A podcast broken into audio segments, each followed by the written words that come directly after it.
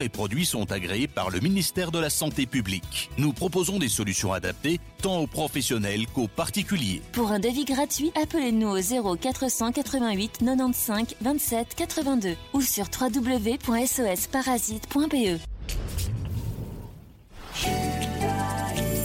Judaïka. Retrouvez-nous sur radiojudaïka.be.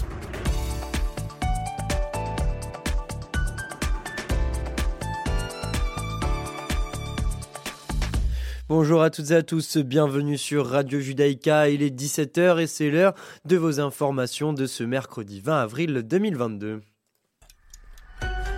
Le Premier ministre Naftali Bennett a ordonné l'interdiction au chef d'Otzma Yehudit Itamar Ben-Gvir de pénétrer dans la porte de Damas alors que des militants de droite prévoyaient de défiler avec des drapeaux israéliens dans le secteur aujourd'hui. Je n'ai pas l'intention de laisser la petite politique mettre en danger des vies humaines. Je ne permettrai pas que la provocation politique de, de Ben Gvir mette en danger les soldats de Tsahal et les agents de police israélienne. C'est ce qu'a déclaré Naftali Bennett au sujet du législateur d'extrême droite. La décision a été prise sur recommandation du ministre de la Sécurité Omer Barlev et euh, du Shin Bet et de la police. La marche annuelle du drapeau aura lieu à sa date habituelle, le jour de Jérusalem. C'est ce qu'a promis Naftali Bennett. Le Premier ministre a déclaré que les soldats et les policiers israéliens devaient continuer à se concentrer sur la protection des citoyens d'Israël et à fuir avec détermination le terrorisme palestinien. Des centres médicaux ont signalé hier soir 12 cas d'hépatite pédiatrique de source inconnue auprès du ministère de la Santé israélien. Parmi les patients, 5 enfants sont âgés de moins de 5 ans. Ils sont hospitalisés. Trois d'entre eux ont déjà contracté le coronavirus. Il s'agit de cas d'enfants, pour la plupart très jeunes, ayant souffert d'hépatite aiguë sans cause ni facteur connu. Ces informations interviennent tandis que le ministère a appelé les institutions médicales à prévenir les autorités suite au signalement de cas d'abord identifiés au Royaume-Uni, puis détectés chez des enfants dans quatre autres pays d'Europe, selon le Centre européen de contrôle et de prévention des maladies. Neuf cas suspects ont également été identifiés chez des enfants de 1 à 6 ans dans l'Alabama aux États-Unis. Les symptômes rapportés sont l'apparition d'un ictère, de vomissements et d'une altération de la fonction hépatique. Un total de 1,1 million d'Ukrainiens sont retournés dans leur pays depuis le début de l'invasion russe le 24 février. C'est ce qu'a annoncé aujourd'hui le porte-parole du service ukrainien des gardes frontières. Depuis cette date, le 24 février, 1,1 million de nos concitoyens sont entrés en Ukraine. C'est ce qu'il a affirmé lors d'une conférence de presse. Il n'a pas précisé dans quelle proportion ces personnes étaient des Ukrainiens ayant fui le pays au début de l'invasion ou des Ukrainiens qui vivaient à l'étranger déjà avant la guerre. Il a précisé que les frontières ukrainiennes avaient été franchies par près de 5 millions de personnes dans les deux sens. Selon les chiffres du Haut Commissariat de l'ONU pour les réfugiés publiés aujourd'hui, la barre des 5 millions de réfugiés ukrainiens a cependant été franchie. L'Europe n'a pas connu un tel flot de réfugiés depuis la Deuxième Guerre mondiale. Et enfin, le président du Conseil européen, Charles Michel, était en déplacement en Ukraine aujourd'hui, avant une rencontre plus tard dans la journée avec le président Volodymyr Zelensky. Arrivé par le train en matinée, il s'est rendu à Borodianka, à l'ouest de la capitale ukrainienne, où des civils ont été victimes de massacres commis par les Russes selon les autorités ukrainiennes. À Borodianka, comme à Boutcha et tant d'autres villes en Ukraine, l'histoire avec un grand H n'oubliera pas les crimes de guerre qui ont été commis ici. C'est ce qu'a écrit Charles Michel accompagnant son message d'une photo de lui étreignant une femme. Il ne peut pas y avoir de paix sans justice, c'est ce qu'a ajouté le président du Conseil européen. C'est la fin de ces informations. Je, euh, vous retrouve à 18h dans un peu moins d'une heure pour un grand, grand, grand rapport sur la marche qui est en train de se dérouler à Jérusalem. Pour l'instant, je vous laisse avec l'émission Mythe de Boss et son invité Jim Nejman.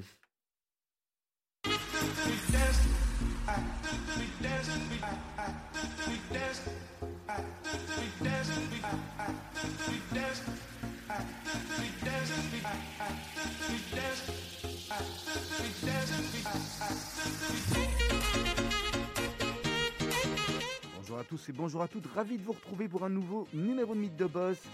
J'espère que vous allez bien.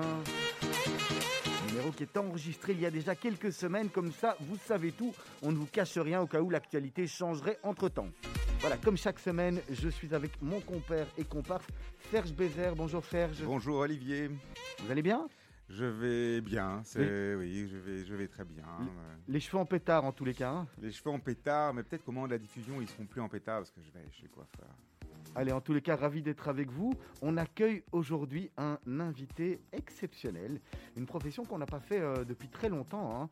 Je sais, euh, on en a déjà eu un, d'ailleurs, c'est un, collègue à vous. Euh, Jim Nejman, bonjour. Bonjour. Merci d'avoir accepté l'invitation de Mythe de Boss. Merci à vous de m'avoir invité. C'est bien sympa et, on est honoré de recevoir euh, quelqu'un qui en ce moment monte, monte, monte, monte, très bien. On, va, on, on, a plein de choses à dire. Alors, Jim Nejman, pour les personnes qui ne vous connaissent pas encore, vous, vous êtes euh, journaliste sur LN24 Tout à fait, sur la chaîne d'infos en continu qui a été lancée il y a un peu plus de deux ans maintenant, LN24. D'accord. On va revenir euh, sur LN24 un peu plus tard. On va faire comme on fait à l'accoutumée avec nos autres invités. On va, on, va revenir sur votre parcours, on va revenir bien en arrière. Euh, racontez-nous, présentez-vous pour les personnes qui ne vous connaissent pas encore. Alors encore un très très jeune parcours hein, et, tout l'honneur est pour moi d'être euh, invité ici. Euh, j'ai fait mes études d'abord à Gadenou, évidemment, depuis le, tout tout tout début. Donc je pense que j'avais six mois quand je suis arrivé. enfin, je veux dire, qu'est-ce que je raconte? J'avais quatre ans et demi quand je suis arrivé à Gadenou, donc vraiment tout début quand la, crèche a été créée à Gadenou, jusqu'à la fin de la réto. Ensuite, je suis parti à l'étranger pendant un an, puis j'ai démarré euh, à la RTBF après avoir fait mes études. À je, vais déjà vous, je vais déjà vous interrompre parce que comme on parle déjà de Ganenou, on dit que Ganenou est une école plus euh, plus matheuse. Donc finalement, c'est pas vrai parce qu'on arrive aussi à, en sortant au sortir de, de Ganenou, à, faire des journalistes et des bons journalistes. Alors c'est très vrai pour le côté matheux de, de Ganenou et ça a été surtout euh, implémenté avec avec Guzy qui est devenu le préfet quand moi j'y étais justement. Je vais tout à fait honnête et transparent, j'étais en maths ultra faible. Euh, donc euh, j'ai dû euh, compenser avec d'autres choses. je suis pas un grand fan de littérature et, des lettres non plus, mais c'est vraiment au fur et à mesure de mon parcours, quand j'ai démarré mes études, j'ai d'abord commencé dans une section économique à Solvay, à l'ICHEC. finalement, ça m'a pas plu du tout, et donc j'ai fini à l'IEX pour avoir un cursus assez assez général et pouvoir m'offrir comment dire différentes voies en fonction de ce qui allait me plaire au fur et à mesure de mes études. Et donc c'est vraiment à l'IEX, à partir du moment où tout est devenu beaucoup plus pratique, euh, que j'ai compris que, journaliste, ça pouvait, ça pouvait me botter comme, comme métier. Et alors après les études, vous commencez donc À la RTBF d'abord. Donc euh, on nous a toujours dit que voilà, faire journalisme, il fallait s'accrocher, que c'est un métier difficile, c'est mal payé, c'est mal considéré. Euh, finalement, en tout cas, c'est mon ressenti. Évidemment, ça vaut pas pour tout le monde. Euh, j'ai eu beaucoup de chance. J'ai pu commencer euh, à la RTBF, donc au service public, d'abord comme assistant de production et non pas comme journaliste. Comment, comment on rentre à la RTBF au sortir des études, Jim? Alors, ça dépend, vraiment. C'est souvent sous forme de, contact ou sous forme de stage. Moi, j'ai eu la chance de faire un stage d'abord en France, à France Inter avec Charlie Vanhoenacker et Alex Vizorek, et puis par la suite de pouvoir faire un stage avec Là, Safia Kessas. Vous étiez tombé directement dans la cour des grands, j'ai envie de dire dur à dire parce que à nouveau c'était plutôt pour un, stage d'assistant de production. Donc oui on peut dire que le, nom assez ronflant avec France Inter. Maintenant c'était pas une vraie expérience de journaliste. Et ce qui m'a peut-être plus aidé pour la suite c'est mon stage avec Safia Kessas euh, qui est donc la responsable diversité à l'RTBF on a fait un documentaire justement sur une école technique euh, à la Laken et à partir de là c'est se créer différents contacts euh, parce qu'on va pas se mentir, pour rentrer à l'RTBF en sortant des études, il faut connaître des gens, il mm. faut un petit peu oppresser les gens aussi. Et moi, c'est quelque chose qui, me plaît particulièrement. C'est intéressant ce que vous dites, parce qu'en définitive, on peut se poser la question de savoir c'est quoi un journaliste. Quand on fait des études de journalisme, ça a l'air d'être tellement large et vaste. Euh, il y a des journalistes euh, comme vous, il y a mm. des journalistes qui sont sur le terrain, il y a des journalistes qui sont dans le monde entier, il y a des photographes journalistes, il y a des... Aujourd'hui, c'est quoi un journaliste? Comment est-ce qu'on décide de partir dans un dans, une direction ou une autre, quelque part Moi, je pense qu'il faut revenir un petit peu à, l'origine simplement du, métier. Pour moi, c'est un, rapporteur d'information. Euh, donc, moi-même, je suis passé par différents stades. Comme je le disais, quand j'étais assistant de production, pour moi, d'une certaine manière, j'étais déjà journaliste, puisque je m'occupais d'une matinale du week-end, mais une matinale qui était vraiment euh, teintée information.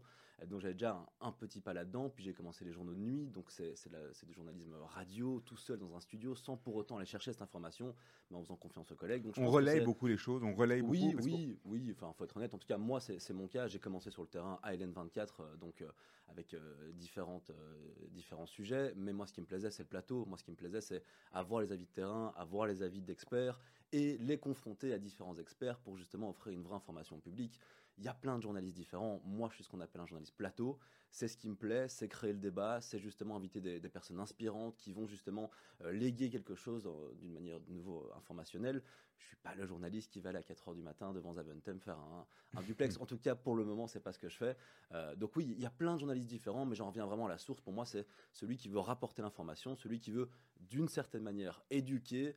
Euh, et pour moi, ça passe évidemment par la, voix d'experts ou la voix de collègues journalistes qui vont chercher à la source cette information. Et les écoles de journalisme ou de communication comme l'IEX préparent à ça Ou bien en définitive, c'est très généraliste hmm. comme journalisme et, on et, ce n'est qu'après qu'on passe à, à, quelque chose de plus pratique euh, C'est une très bonne question. Déjà, il y a une différence majeure entre la France et la Belgique dans, dans ce qui est euh, des, études de journalisme. En France, c'est quelque chose de, très réputé, c'est des grandes écoles avec des concours, euh, des études de nouveau beaucoup plus axées sur les lettres que sur la, pratique. En Belgique, à, à l'ULB, à l'UC Louvain, par exemple, le journalisme est dans un esprit comme vous l'avez décrit, c'est-à-dire des choses à peu près théoriques, avec certains exercices pratiques. À l'IEX, c'est tout à fait différent. À l'IEX, on démarre avec euh, la première et la deuxième euh, théorique, et puis à partir de la troisième, on peut se euh, professionnaliser d'une certaine manière en choisissant le média qui va, qui va nous plaire. Moi, personnellement, c'était la radio.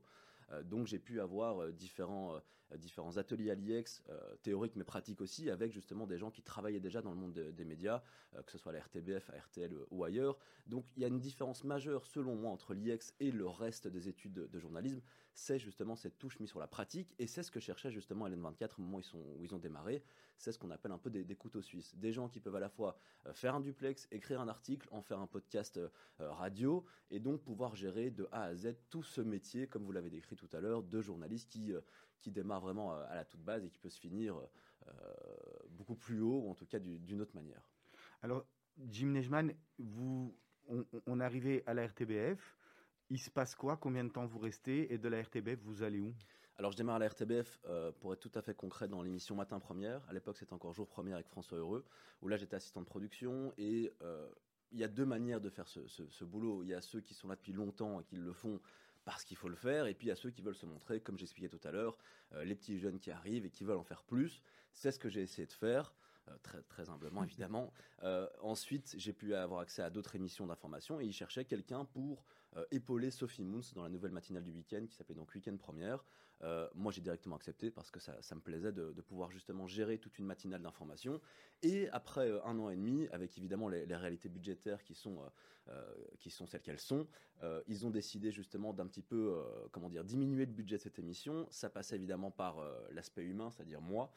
les derniers arrivés sont les voilà, premiers exactement. Et comme je secondais Sophie Moons, euh, on avait l'impression qu'on pouvait se passer de moi d'une certaine manière. Finalement, ça n'a pas plu à, Sophie et je, le remercie. Donc, ça m'a permis de, rester. Et puis, par la suite, euh, j'ai pu commencer à faire des chroniques. Je vais être honnête, tout à fait gratuitement d'abord, parce que c'est moi qui insistais pour le faire, avec évidemment l'appui de, Sophie Moons.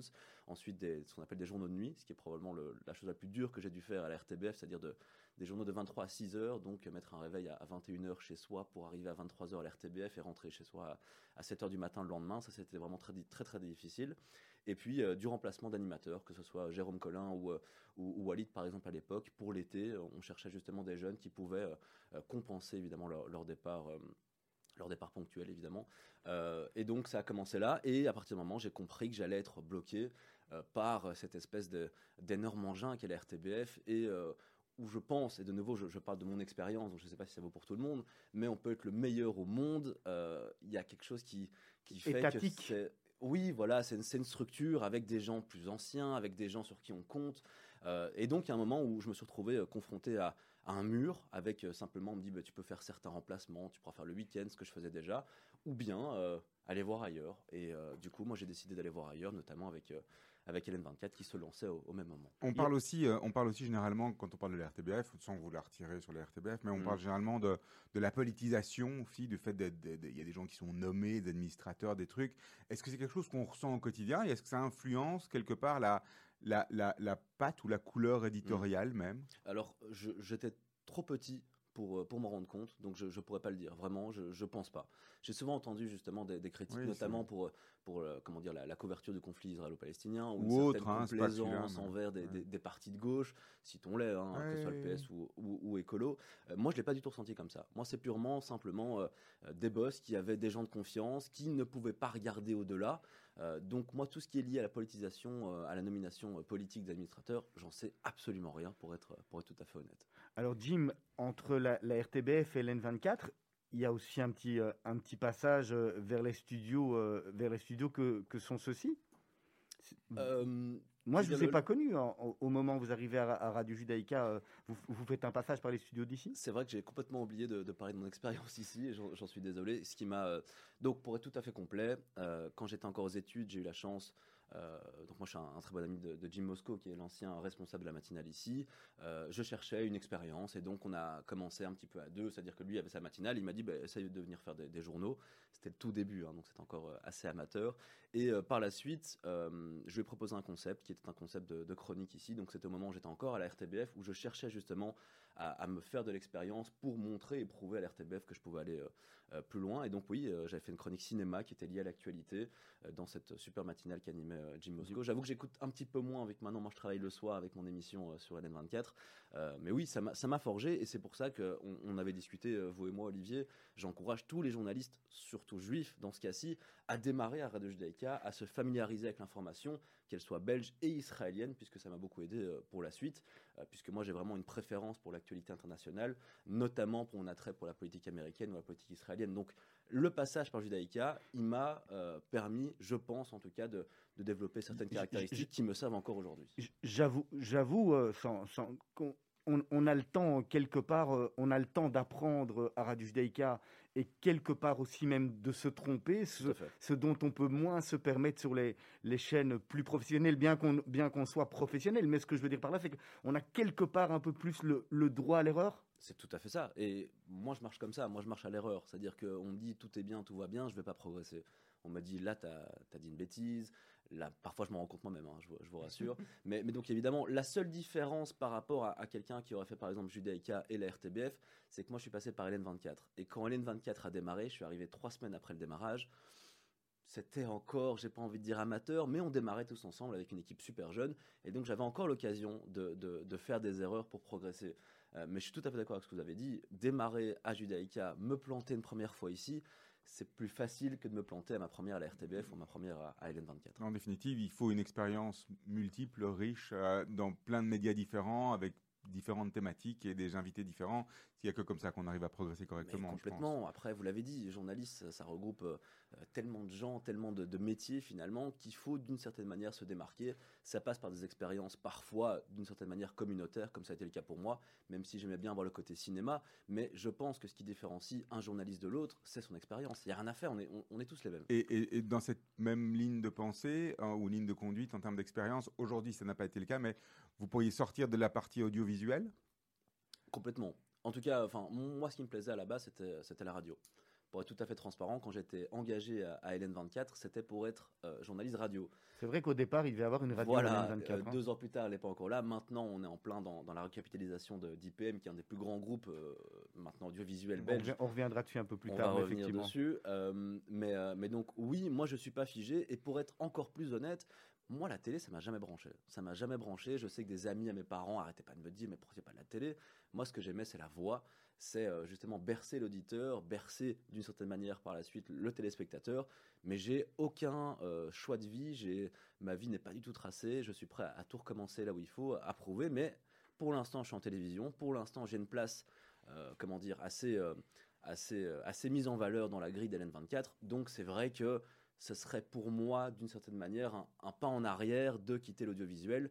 Et puisque je vais vous le dire honnêtement aussi, la presse écrite, moi ça m'a jamais branché, vraiment jamais branché. Donc c'était la radio ou, ou la télévision. Jim Neichmann, on va marquer une première pause musicale avant de rentrer dans, dans LN24, dans, dans, dans votre émission Les Visiteurs du Soir.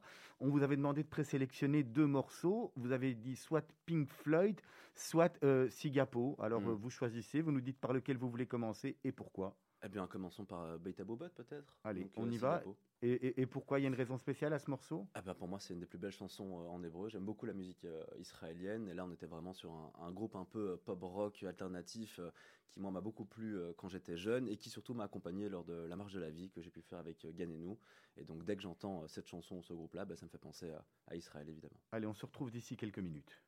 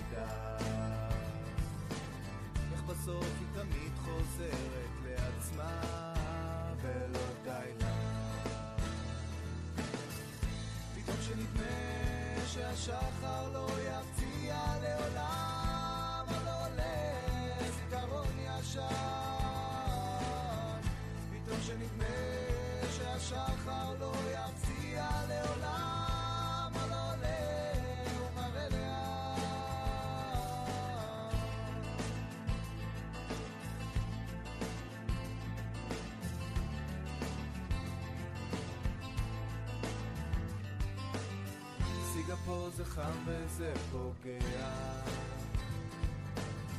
לא את הכל אתה יודע. זה אותו האור שתמיד ליווה אותך ולא די לה פתאום שנדמה שהשחר לא יפציע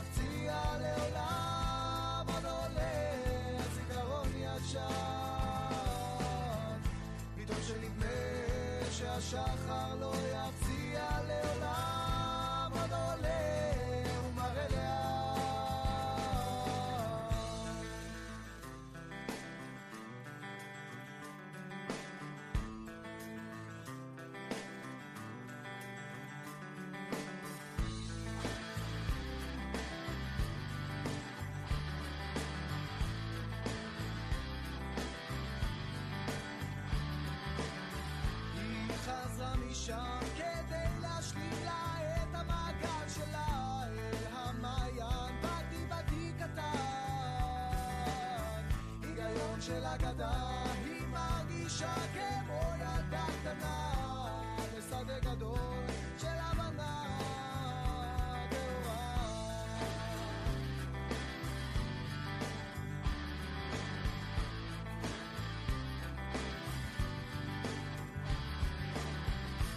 פתאום שנדמה שהשחר לא יפציע לעולם עוד עולה זיכרון ישן.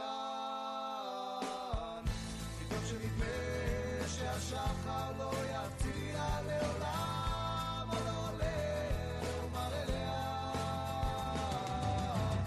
פתאום שנדמה שהשחר לא יפציע לעולם עוד עולה זיכרון ישן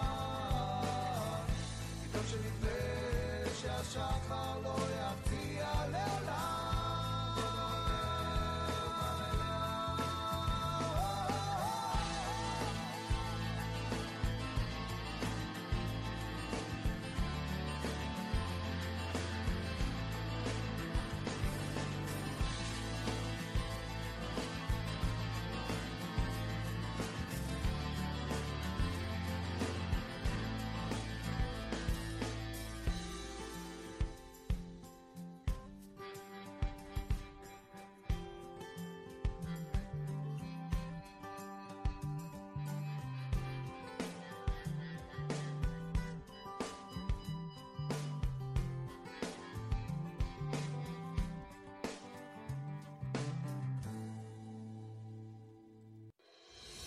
Meet the Boss avec Olivier Sokolski et Serge Bézère. Voilà, c'est Mythe de Boss sur Radio Judaïka. Sur les réseaux sociaux, vous nous retrouvez également. Et puis, vous nous retrouvez également sur les, sur les plateformes digitales que sont Spotify, Apple Podcast. On est avec notre invité Jim Nejman et on va continuer à parler journalisme. Alors, on, a fait, euh, Jim, on, on est rentré dans votre parcours. On va, on va à présent rentrer dans, dans, le, cœur du sujet, euh, dans, votre actualité. Euh, ça fait combien de temps maintenant, euh, LN24, pour vous? LN24 a été lancé en septembre 2019 et je suis arrivé fin septembre, début octobre. Donc là, ça va faire plus de deux ans, si je ne dis pas de bêtises. Je suis pas très bon en maths, on l'a dit en début d'émission. Où j'ai commencé journaliste terrain et puis par la suite journaliste plateau pour, on va dire, seconder Stéphane Rosenblatt qui est l'ancien grand directeur d'RTL pour l'émission internationale. Qui a, puis- qui a vite débarqué. euh, il n'était pas était au départ, au départ, mais il Si, arrivait. si, il était du départ presque. pratiquement, ouais. ouais, comme, comme consultant pour justement accompagner euh, euh, les jeunes équipes qui avaient pour la plupart aucune expérience en, en télévision. Et Stéphane, c'est un, un- puits d'expérience, si, si je peux parler comme ça, euh, avec évidemment lui une vraie connaissance de l'actualité internationale. Et moi, comme je vous l'ai dit, c'est ce qui me plaisait. Donc j'ai commencé euh, gratuitement à nouveau euh, avec Stéphane dans le magazine international que j'ai finalement repris. Euh, par la suite. Et puis, euh, un moment où euh, LN24 abordait sa deuxième année, ils ont décidé de lancer une émission en prime time. Donc, c'est vraiment l'émission sur laquelle on mettait vraiment le paquet au niveau financier, au niveau, au niveau moyen. Et on m'a proposé de la, présenter. C'est donc Les Visiteurs du Soir. Maintenant, ça fait, ça fait deux ans.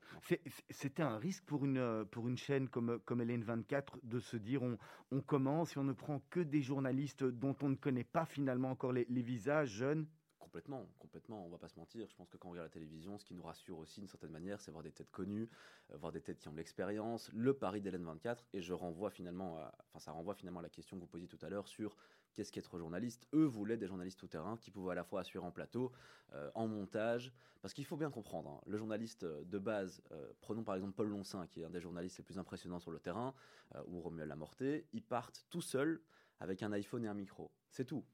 C'est tout. C'est pas comme sur les autres chaînes où ils sont euh, avec une caméra, RTBF avec ou, RTL. ou- BX1 où il y a un preneur de son, un caméraman, un journaliste, puis après c'est chez le monteur. Non, ils démarrent en passant les coups de fil, en, en sélectionnant eux-mêmes leur sujet. Ils passent les coups de fil pour justement avoir une interview. Ils vont sur place, ils installent leurs pieds, ils installent À la micro, débrouille, quoi. Complètement à la débrouille. Et donc c'est dans cet esprit-là qu'Hélène 24 s'est lancée. Et donc c'était logique de ne pas faire appel à des gens euh, qui sont, euh, comment dire, habitués à, à un seul métier ou à un seul, euh, à un seul point du journalisme. Et c'est ce qui est intéressant aussi euh, avec Hélène 24. Et c'est là-dedans que je me suis retrouvé aussi, puisque j'ai toujours aimé me débrouiller. Et à, à, à l'IEC, j'ai pu faire euh, différents documentaires pour mon mémoire de fin d'études. Donc j'ai pu vraiment toucher à tout. Et je pense que c'est ce qui a plu aussi dans, dans mon profil. Et cette approche tout terrain, cette approche du journaliste avec son iPhone et, et, euh, son, et son micro, est-ce qu'elle fait partie de l'ADN d'une chaîne comme LN20 LN24 Et c'est vraiment quelque part une, une volonté Ou est-ce que c'est un aléa, une conséquence euh, des ressources, du budget, du financement? Donc, et, et donc, le corollaire de ça, c'est si demain vous avez beaucoup plus d'argent, est-ce Mm. que vous allez vous papiser et, et- devenir la RTBF 3 Alors, c'est c'est une très bonne question et, et je pense qu'il faut parler en termes de temporalité. C'est-à-dire qu'au début, quand ça s'est lancé, évidemment, c'est lié au budget, mais c'est lié aussi à l'évolution du, du- du métier. On parle de, de mojo, de mobile journalisme. Euh, évidemment que c'est une question de moyens. Si on peut envoyer euh, un Paul Loncin tout seul pendant toute une journée qui fait quatre duplex, deux sujets, qui ramène des interviews pour le lendemain matin, ou si on envoie un journaliste de la RTBF avec un preneur de son, un caméraman euh, qui va passer après chez un monteur, parfois même un, un journaliste radio qui va venir en plus.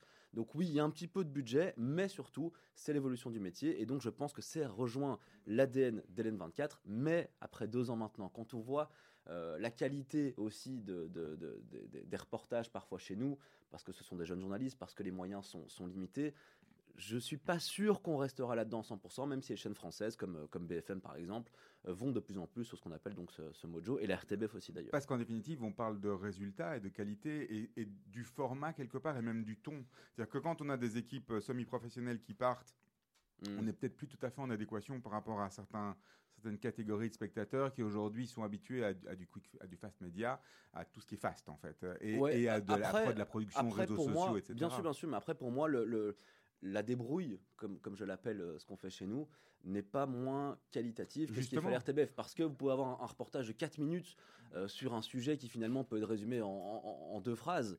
Euh, donc pour moi, il n'y a pas nécessairement la, la qualité qui est euh, amoindrie ou améliorée par, par son but de journalisme, mais c'est vraiment une question de rentabilité. Ce qu'on met pas là, on peut le mettre ailleurs.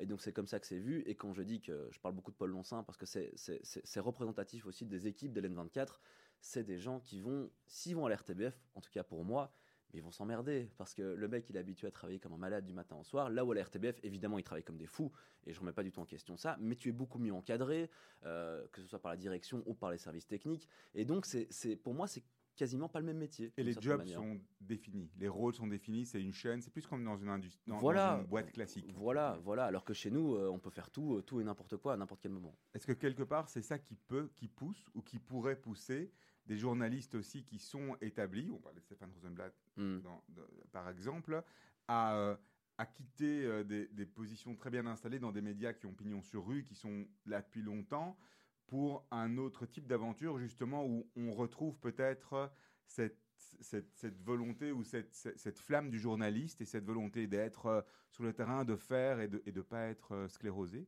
Je suis pas sûr.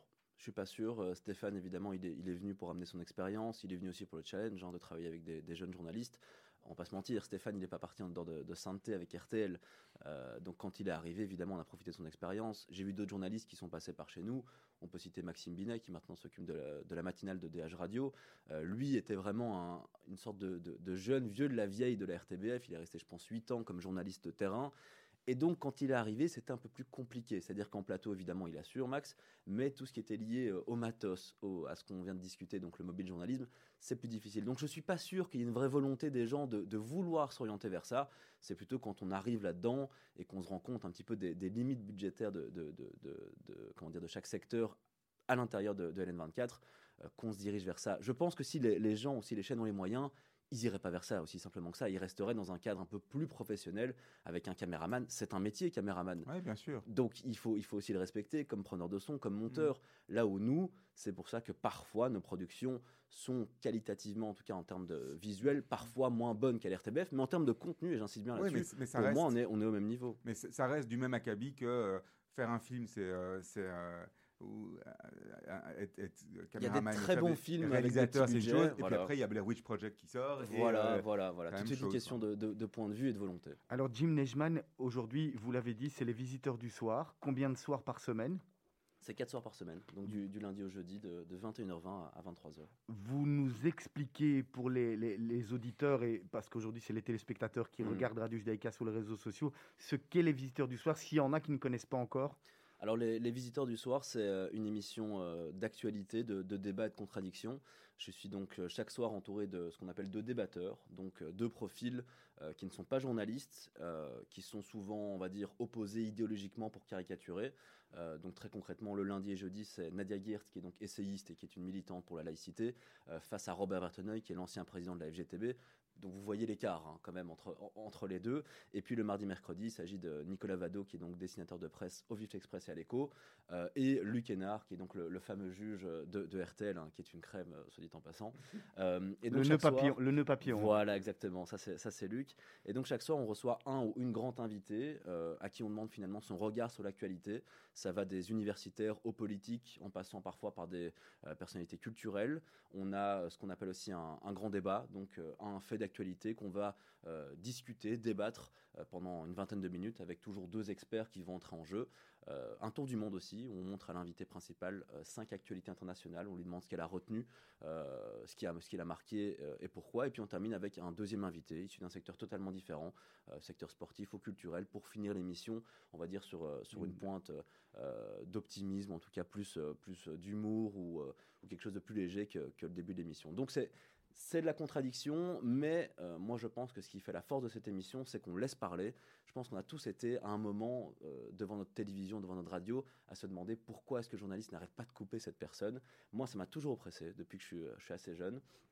Et donc je suis assez fier de dire que dans cette émission, dans Les Visiteurs du Soir, on coupe, mais très très rarement la parole à l'invité, puisque le but est de, l'écouter et pas de faire du clash, pas de faire du buzz, et d'offrir finalement une vraie information euh, aux téléspectateurs. Alors, racontez-nous comment se passe une journée type préparation visiteur du soir. À quelle heure vous commencez? Façon de parler pour un peu euh, comprendre un peu l'étendue du mmh. travail et de ce que vous mettez en œuvre pour arriver à, à ce résultat final qu'on connaît tous. Alors j'ai la chance d'avoir pu choisir mes horaires. Donc moi je suis, je suis pas quelqu'un du matin, même si j'ai travaillé en matinale en radio pendant pendant très très longtemps.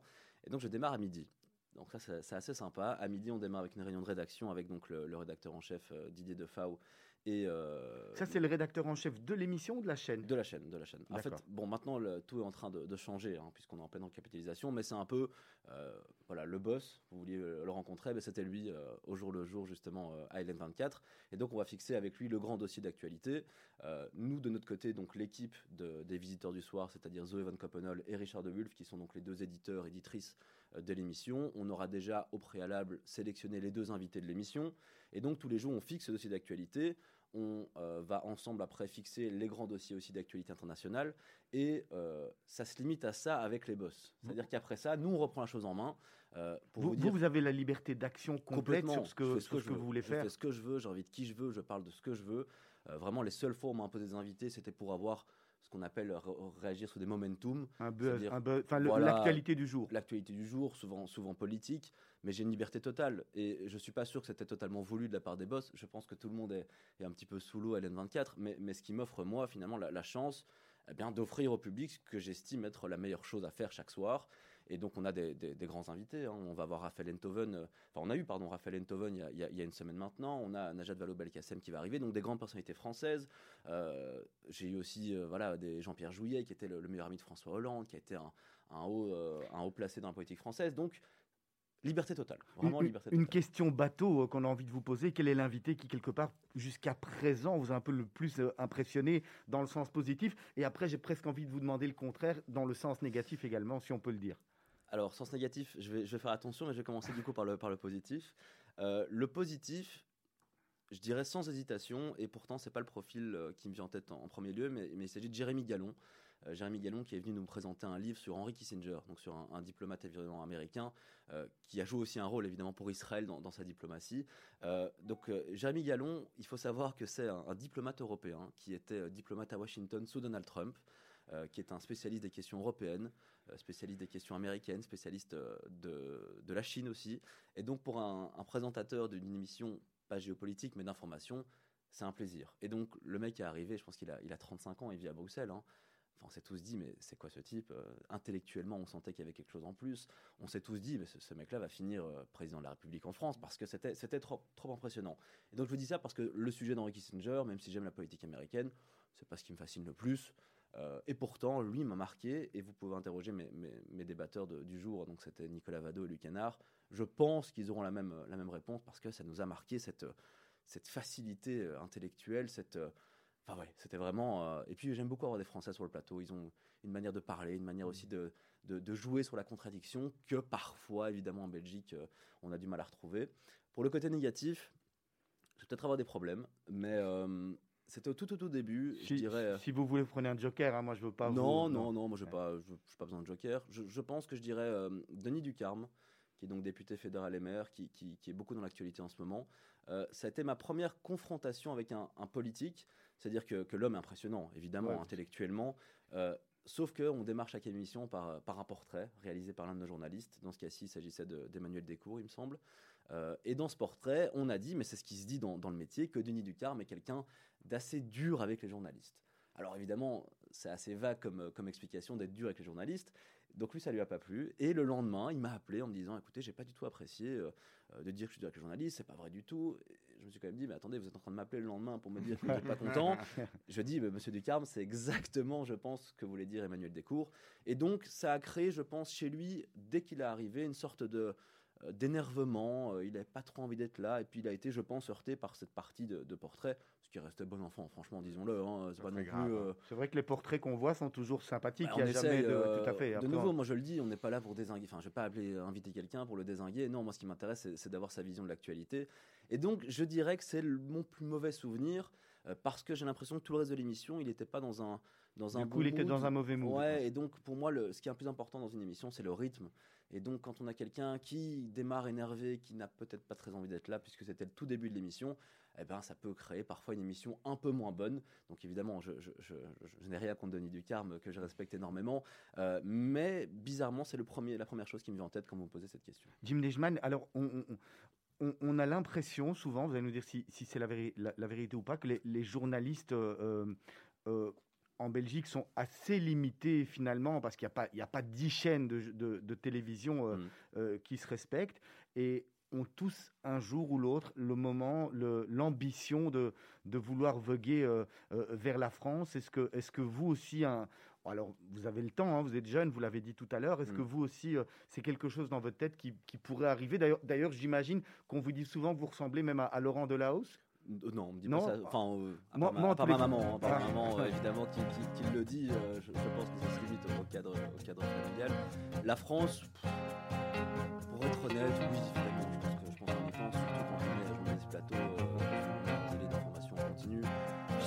reçu une lettre il y a un mois peut-être, arrivé par erreur, maladresse de facteur, asperge et de parfum, rouge à lèvres, carmin. euh, J'aurais dû cette lettre, ne pas l'ouvrir peut-être, mais moi je suis un homme qui aime bien ce genre de jeu, veut bien qu'elle me nomme.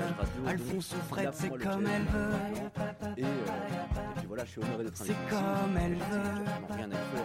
Je démarre ma carrière vraiment euh, jolies marguerites sur le haut de ses des courbes manuscrites, comme dans les API, quelques fautes d'orthographe, une légère dyslexie et en guise de parade, la petite blonde sexy. Et moi je suis un homme qui aime bien ce genre de jeu, n'aime pas les nonnes, et j'en suis tombé amoureux.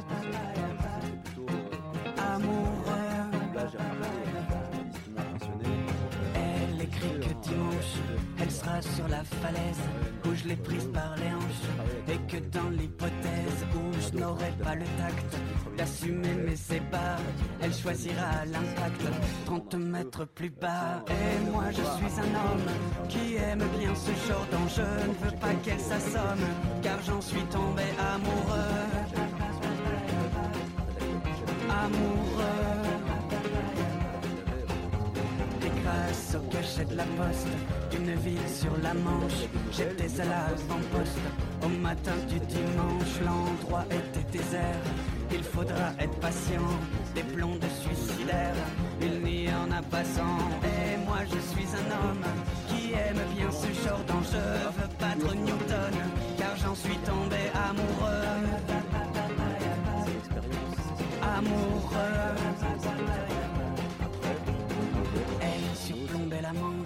Quand je l'ai reconnue. J'ai saisi par la manche ma petite ingénue qui ne l'était pas tant au regard du profil qu'un petit habitant lui faisait sous le nombril. Et moi je suis un homme qui aime bien ce genre d'enjeu, veut bien qu'il me nomme papa s'il le veut.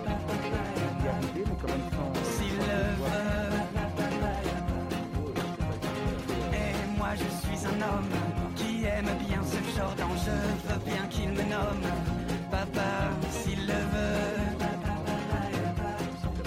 S'il le veut.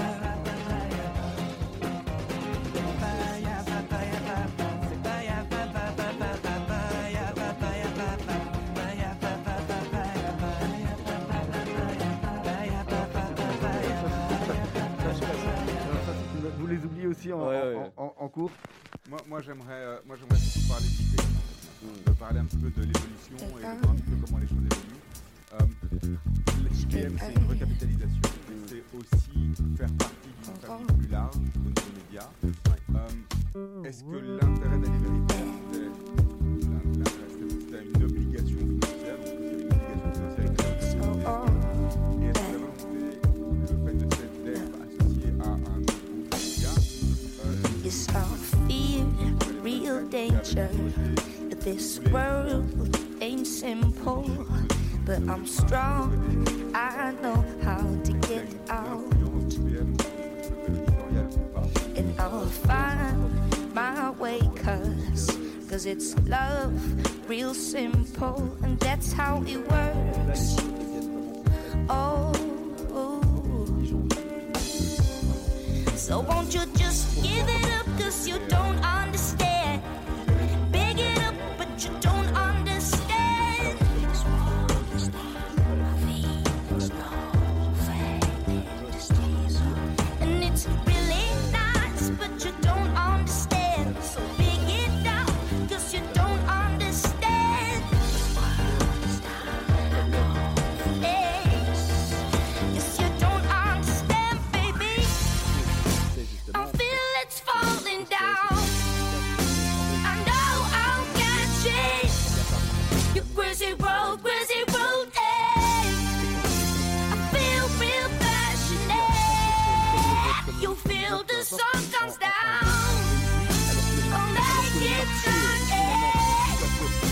Wizzy World, Wizzy World,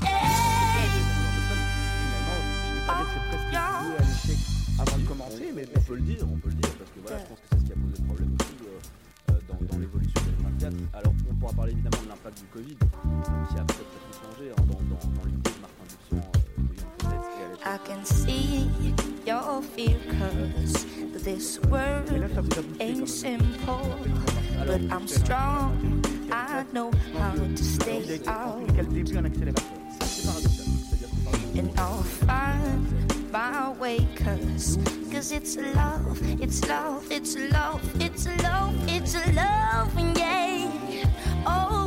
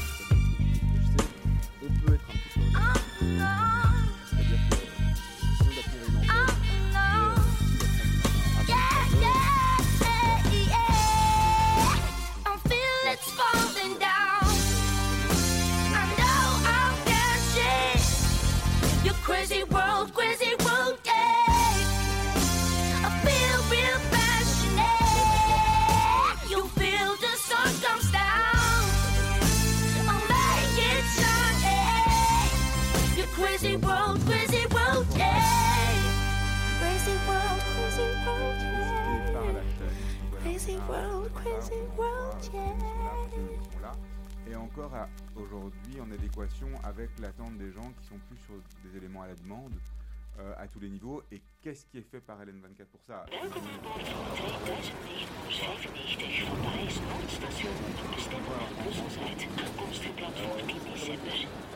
On n'a pas les tours de New York, on n'a pas de lumière de jour.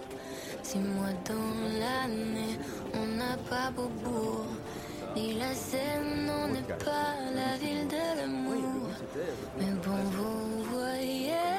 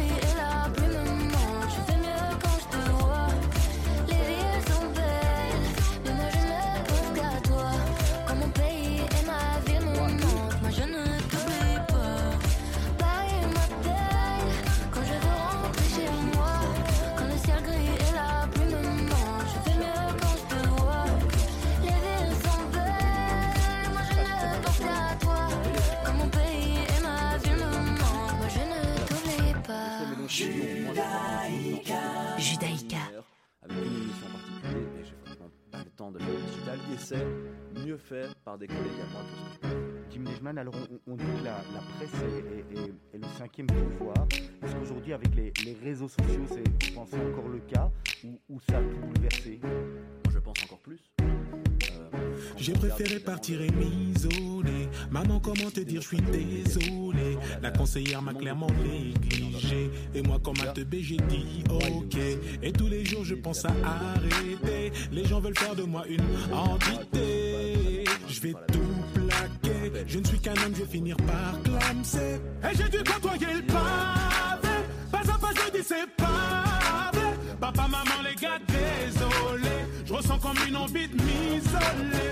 Et j'ai dû côtoyer le pavé.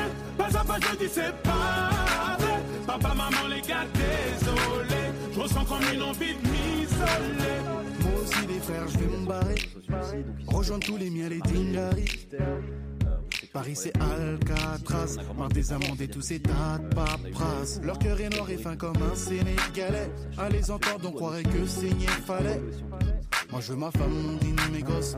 Pour ça, crois-moi, j'emploierai bien toutes mes forces. Et j'ai dû côtoyer le pavé. Pas à pas, je dis c'est vrai. Papa, maman, les gars, désolé. Je ressens comme une envie de m'isoler.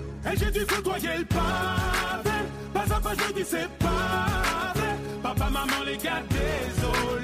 Ressens comme une envie de m'isoler. Pardonne-moi grand-mère s'il te plaît. Je serais revenu te voir si j'avais plus de blé. Mais sais ici non plus c'est pas facile. En France la hache nous met des baffes aussi. Désolé aux profs de maths, d'anglais et de français. Vous inquiétez pas mon père m'a bien défoncé. Désolé monsieur le banquier. Mais si je m'arrache vous allez pas me manquer. Et j'ai dû côtoyer le pavé.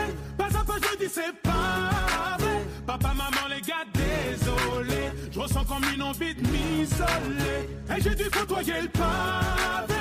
Pas à pas, je dis c'est pas. Papa, maman, les gars, désolé. Je ressens comme une envie de m'isoler. Maman, papa, je vous dis on diarama. Je sais que dans vos têtes vous êtes déjà là-bas. J'ai beau dire que je l'aimais, j'ai pas la foi. J'ai fait le con, j'ai commencé par la fin. J'aurais pas dû me lancer dans la musique étant petit. T'écouter papa étant petit. Je me sens coupable quand je vois ce que vous a fait ce pays. Coupable. Et j'ai dû côtoyer le pavé. Pas à pas, je dis c'est pas. Papa, maman, les gars, désolé. Je ressens comme une envie de m'isoler. Et j'ai dû côtoyer le pavé. Pas à pas, je dis c'est pas. Papa, maman, les gars, désolé. Je ressens comme une envie de m'isoler.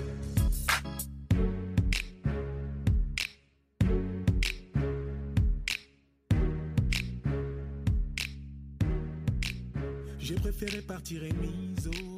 Maman, comment te dire, je suis désolé. La conseillère m'a clairement négligé.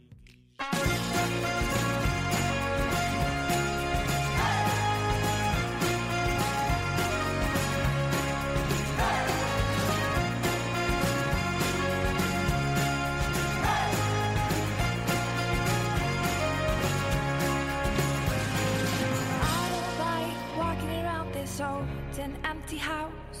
So hold my hand, I'll walk with you, my dear. The stars creak as you sleep, it's keeping me awake. It's the house telling you to close your eyes. And some days I can't even trust myself. It's killing me to see this way. Cause though the truth may vary, this ship will carry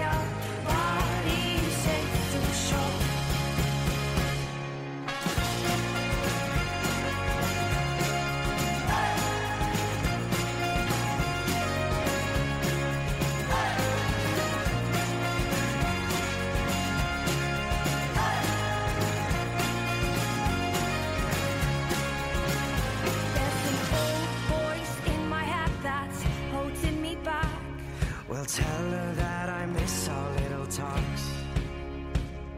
Soon it will be over and buried with our past. We used to play outside when we were young and full of life and full of love. Some days I don't know if I am wrong or right. Your mind is playing tricks on you, my dear. Cause though the truth may vary, this ship will carry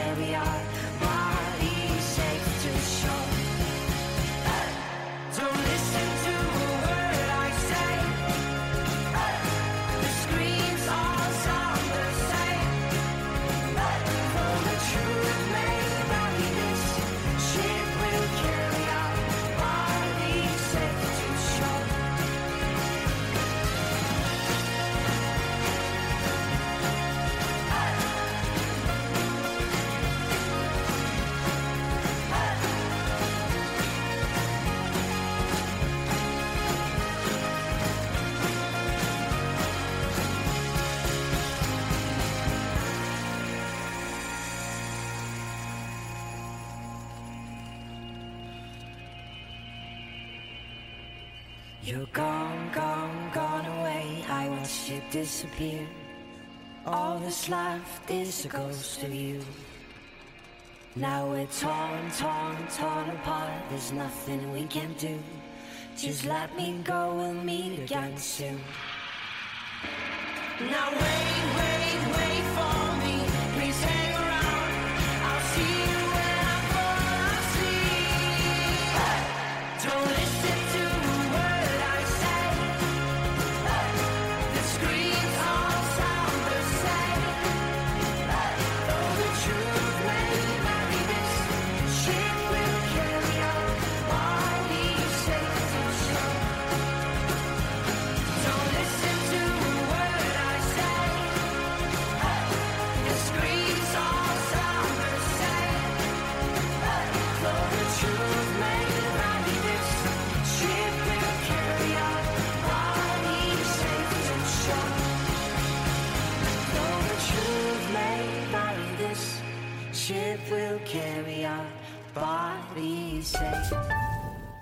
êtes une petite ou une grande entreprise? Vous êtes une association? Vous désirez faire de la publicité sur notre antenne ou nos réseaux sociaux afin d'accroître votre visibilité? Vous avez dès lors votre place sur Radio Judaïka. Appelez-nous au 02 648 18 59 ou envoyez-nous un email à secrétariat at radiojudaïka.be. Nous étudierons ensemble votre budget afin de trouver la meilleure solution. Radio Judaïka, depuis 40 ans, la radio de la communauté juive et de ses amis. L'Hort Belgique remercie le BNE Brit Europe et toutes les personnes qui ont participé à remplir notre camion destiné aux milliers de familles liées aux diverses écoles, lycées et centres de formation technologique de l'Hort en Ukraine. Merci pour eux. Le prochain camion partira dès qu'il sera plein. La nourriture et les médicaments sont nécessaires en priorité. Demandez la liste pour mieux cibler vos donations à info@hortbelgium.org. Le comité organisateur de Yom HaShoah 2022 vous prie d'assister à la cérémonie commémorative qui se tiendra au mémorial aux martyrs juifs de Belgique à Anderlecht le jeudi 28 avril à 18h précise. La cérémonie sera précédée de la lecture ininterrompue des noms des déportés et des résistants juifs assassinés partis vers Auschwitz depuis Malines et Drancy et qui débutera le mercredi 27 avril à 12h15 par celle de notre Premier ministre Alexander De Croo. Inscription obligatoire à la lecture des noms et à la cérémonie par téléphone au 0475 351 053. Les Juifs d'Ukraine sont en danger. Ils ont besoin de nous, maintenant. Rejoignez la campagne d'urgence du Keren Ayesod et de l'Agence juive. Un clic pour sauver une vie. Faites un don. Toutes les infos sur Facebook et site du KH Belux et de Radio Judaïka.